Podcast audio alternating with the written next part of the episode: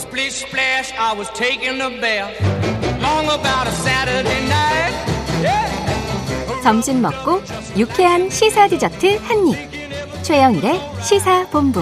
Well, I stepped out the tub and put my feet on the floor. I wrapped the towel. 네, 시사본부 매일 이 시간 청취자분들께 드리는 깜짝 간식 선물 있죠? 오늘도 편의점 상품권입니다. 골라서 드시면 되고요. 코너 들으시면서 문자로 의견 주시는 청취자분들께 쏘겠습니다. 짧은 문자 50원, 긴 문자 100원이 드는 샵 9730으로 의견 많이 보내주시기 바랍니다.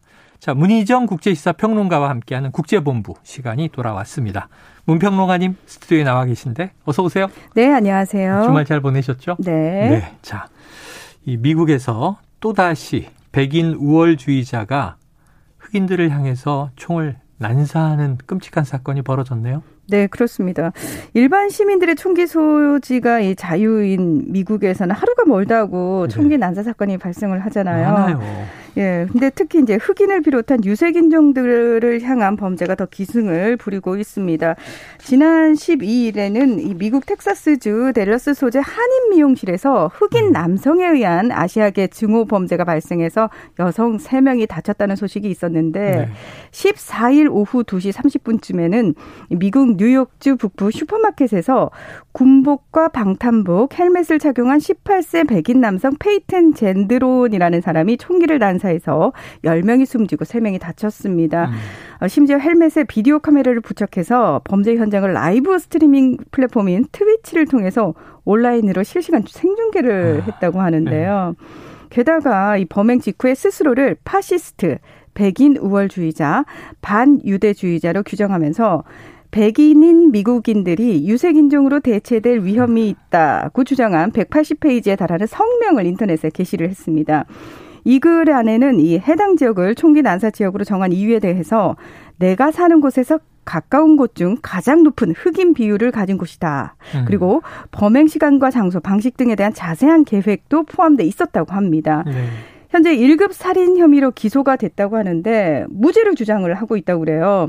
근데 뭐 무죄를 받을 리는 없겠죠. 유죄 음. 판결을 받는다면 최대 가석방 없는 무기징역형이 될 가능성이 높다고 합니다. 네, 자신이 총기를 난사하고 인명을 살상하고 그걸 생중계 해 놓고 무죄일 수가 없죠. 그렇죠. 거기다가 본인이 난 파시스트 배- 백인 우월주의자고 해 놓고 그런데 문제는 제가 좀 충격받은 건 18살이에요. 18살.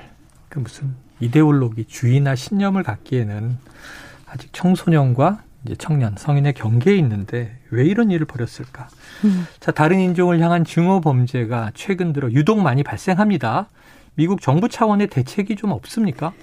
아, 이거 미국 연방정부하고 대부분의 주가 이 증오 범죄를 다루는 법을 가지고 있긴 해요. 네. 그런데 실제로 적용하려는 의지라든지 그 적용되는 비율이 높지가 않은 상황입니다. 음.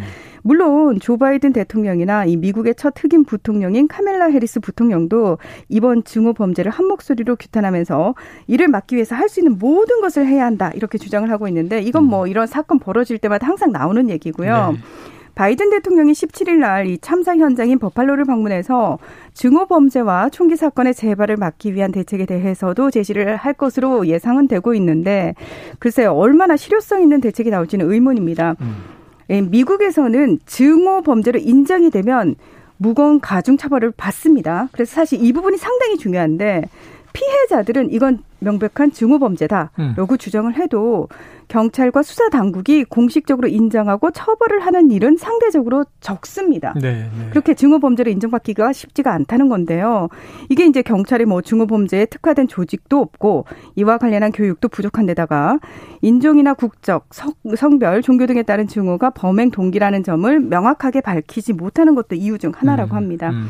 이 최근 들어서 증오 범죄가 오히려 증가하고 있음에도 여론조사에서는 정치인들이나 또 지역사회 지도자들의 관심도 높지 않은 것으로 나타나기도 했는데요. 전문가들은 취약 지역에 대한 장기적인 투자가 필요하고 이 무엇보다 청소년 교육이 폭력 예방에 가장 중요하기 때문에 학교에서 인종차별과 혐오를 금지하는 교육을 철저하게 할 필요가 있다고 조언을 하고 있지만 이 부분이 잘 되지 않습니다. 왜냐하면 음. 도널드 트럼프 전 대통령처럼 혐오 발언을 일삼는 정치인들이 네. 대통령이 되기도 하니까요. 네, 네. 예.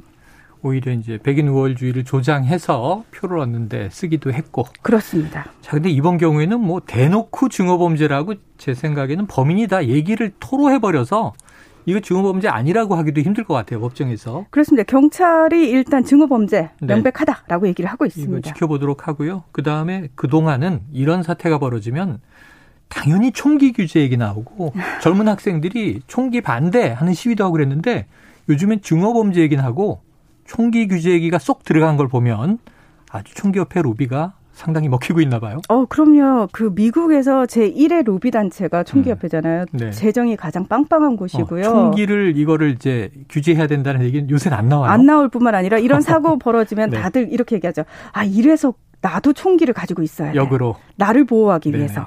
예. 총기가 도움이 됐다는 보도는 최근에 제가 본 적이 없습니다. 자, 하루아침에 지금 근절할 수 없는 증오범죄인데 미국 사회 계속 좀 들여다봐야 되겠고요. 결국에는 말씀하신 대로 장기적인 교육 캠페인에 의존하게 되는 것 같습니다. 자, 다음 소식은요. 이 핀란드 나토에 가입한다. 네. 이게 조만간 되겠습니까? 될것 같습니다. 네네. 지난 2월 24일에 러시아가 우크라이나를 침공할 당시에 이 북대서양 조약기구 나토의 동진, 그러니까 나토가 계속해서 러시아 쪽으로 몰려온다는 거죠. 이것도 네네. 하나의 이유였거든요. 맞겠다. 예. 근데 정작 역설적으로 러시아의 침공으로 인해서 2차 세계 대전 이후 74년간 중립국의 지위를 지켜오던 핀란드의 나토 가입을 재촉하는 결과를 가져왔습니다. 네네. 역풍이 불었어요. 맞습니다. 이 사울리 니니스테 핀란드 대통령과 산나마린 핀란드 총리가 12일 핀란드 안보 강화를 위해 지체 없이 나토 회원국 가입을 신청해야 한다고 발표한 데 이어서 15일에 나토에 가입 신청을 하기로 했다. 이렇게 선언을 했습니다. 음. 사실 핀란드 나토 가입과 관련해 가지고 6개월 전까지만 해도 찬성 여론이 20% 수준이었거든요. 네. 그런데 최근 여론조사에서는 76%의 응답자가 어. 나토 가입에 찬성을 하는 것으로 나타났다고 합니다. 이 로이터 통신은 러시아와 1340km에 이르는 국경을 맞대고 있고 또 1939년부터 40년까지 겨울 전쟁에서 소련의 침공을 받아서 영토의 약 10%를 핀란드가 빼앗기게 되거든요. 음. 그래서 이런 역사가 있기 때문에 비동맹 정책을 통해서 러시아를 자극하지 않기 위해서 핀란드가 그동안 노력을 해왔지만 음.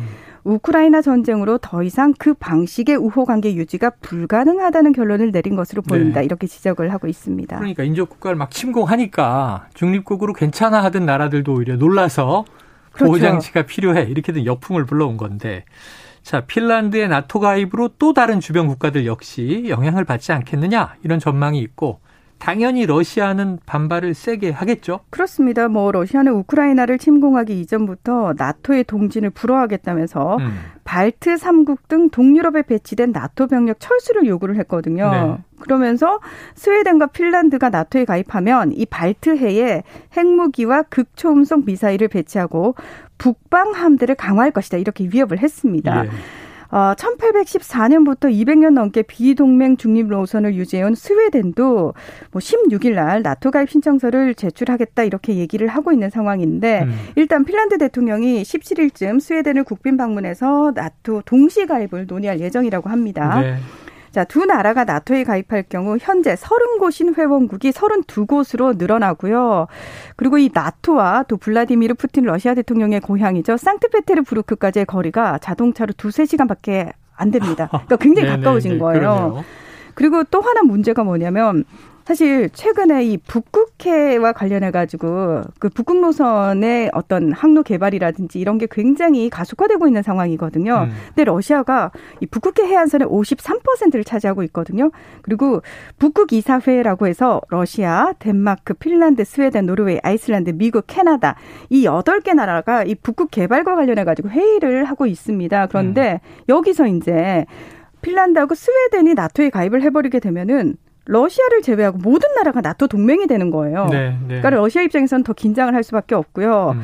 그래서 러시아 정부는 지금 우크라이나에 대규모 무기 공급을 포함한 군사적 지원과 또 러시아에 대한 전방위적인 음. 서방 국가의 제재가 우크라이나 사태 더 악화시키고 있다 이렇게 주장을 하면서 음. 자 이렇게 되면 결국은 러시아하고 나토가 한판 붙자는 거 아니냐 네. 이런 이야기를 하고 있습니다. 자, 나토의 규모는 커지고 나토는 환영의 의사를 밝히고 러시아는 이제 르렁거리는데 더 심각해지는 것 같습니다. 자, 러시아의 우크라이나 침공이 참 많은 것들을 바꿔놓고 있는데요. 국제 네. 정세도 그렇고. 근데 이게 식량 가격에 영향을 주고 있어서 러시아와 우크라이나가 밀 수출국인데 맞아요. 이게 막혔는데 지금 인도가 대안으로 떠올랐는데 인도가 밀 수출을 금지했어요. 네? 그렇습니다. 이 전 세계 밀 수출량이 25%를 차지하는 러시아와 우크라이나가 지난 2월부터 전쟁을 치르면서 지금 세계 밀 공급량이 줄었죠. 그러니까 네. 밀가루를 비롯해서 가공품인 빵, 라면까지 줄줄이 네, 네. 상승을 했습니다. 인도는 사실 중국에 이어서 두 번째로 큰 밀 생산국이지만 세계 주요 밀 수출국은 아니었어요. 아, 근데 이번 기회에 곡물 시장에서 밀 수출국으로서의 입지를 다질 생각이었거든요. 아, 네네. 그런데 갑자기 13일 밤에 식량 안보를 이유로 즉각적으로 밀 수출을 금지시킨 겁니다. 아하. 단, 어, 뭐 13일 이전에 취소 불능 신용장이 개설됐다거나 인도 중앙 정부가 다른 나라 정부 요청 등에 따라서, 따라서 허가한 경우는 밀 네. 수출을 할수 있다 이렇게 이야기를 하고 있습니다. 왜 금지했어요? 아, 일단은 폭염으로 인해서 밀 생산량 자체가 아, 줄어들었다라고 이야기를 하고 있고요. 그리고 이러다 보니까 그리고 또 국제 가격이 상승을 하니까 생산 유통업자들이 이게 수출 쪽으로 주로 눈을 돌린단 말이죠. 그래서 내부적으로 가뜩이나 물가가 올라서 서민들의 삶이 힘들어졌는데 네. 음. 밀 가격까지 오르게 되면 정부가 아무래도 반대 여론에 부딪힐 가능성이 커지니까 네. 통제에 들어간 것이 아니냐. 그러니까 인도네시아가 식용유 가격을 올린 것과 같은 이유라고 그러네요. 보시면 될 것 같습니다. 수출 금지된 거와 똑같은 이유네요. 네네. 참 세계가 난립니다. 계속 지켜볼 문제가 많네요. 오늘 여기까지 하죠. 국제본부 문희정 국제시사 평론가였습니다. 고맙습니다. 네, 고맙습니다. 예, 오늘 편의점 상품권 받으실 청취자분 8336-8834-3343 4248-7109-2775님입니다. 편의점 상품권 알뜰하게 잘 쓰시고요. 오늘 준비한 최영일의 시사본부 여기까지고요. 저는 내일 화요일 오후 12시 20분에 다시 돌아오도록 하겠습니다. 지금까지 청취해주신 여러분 고맙습니다.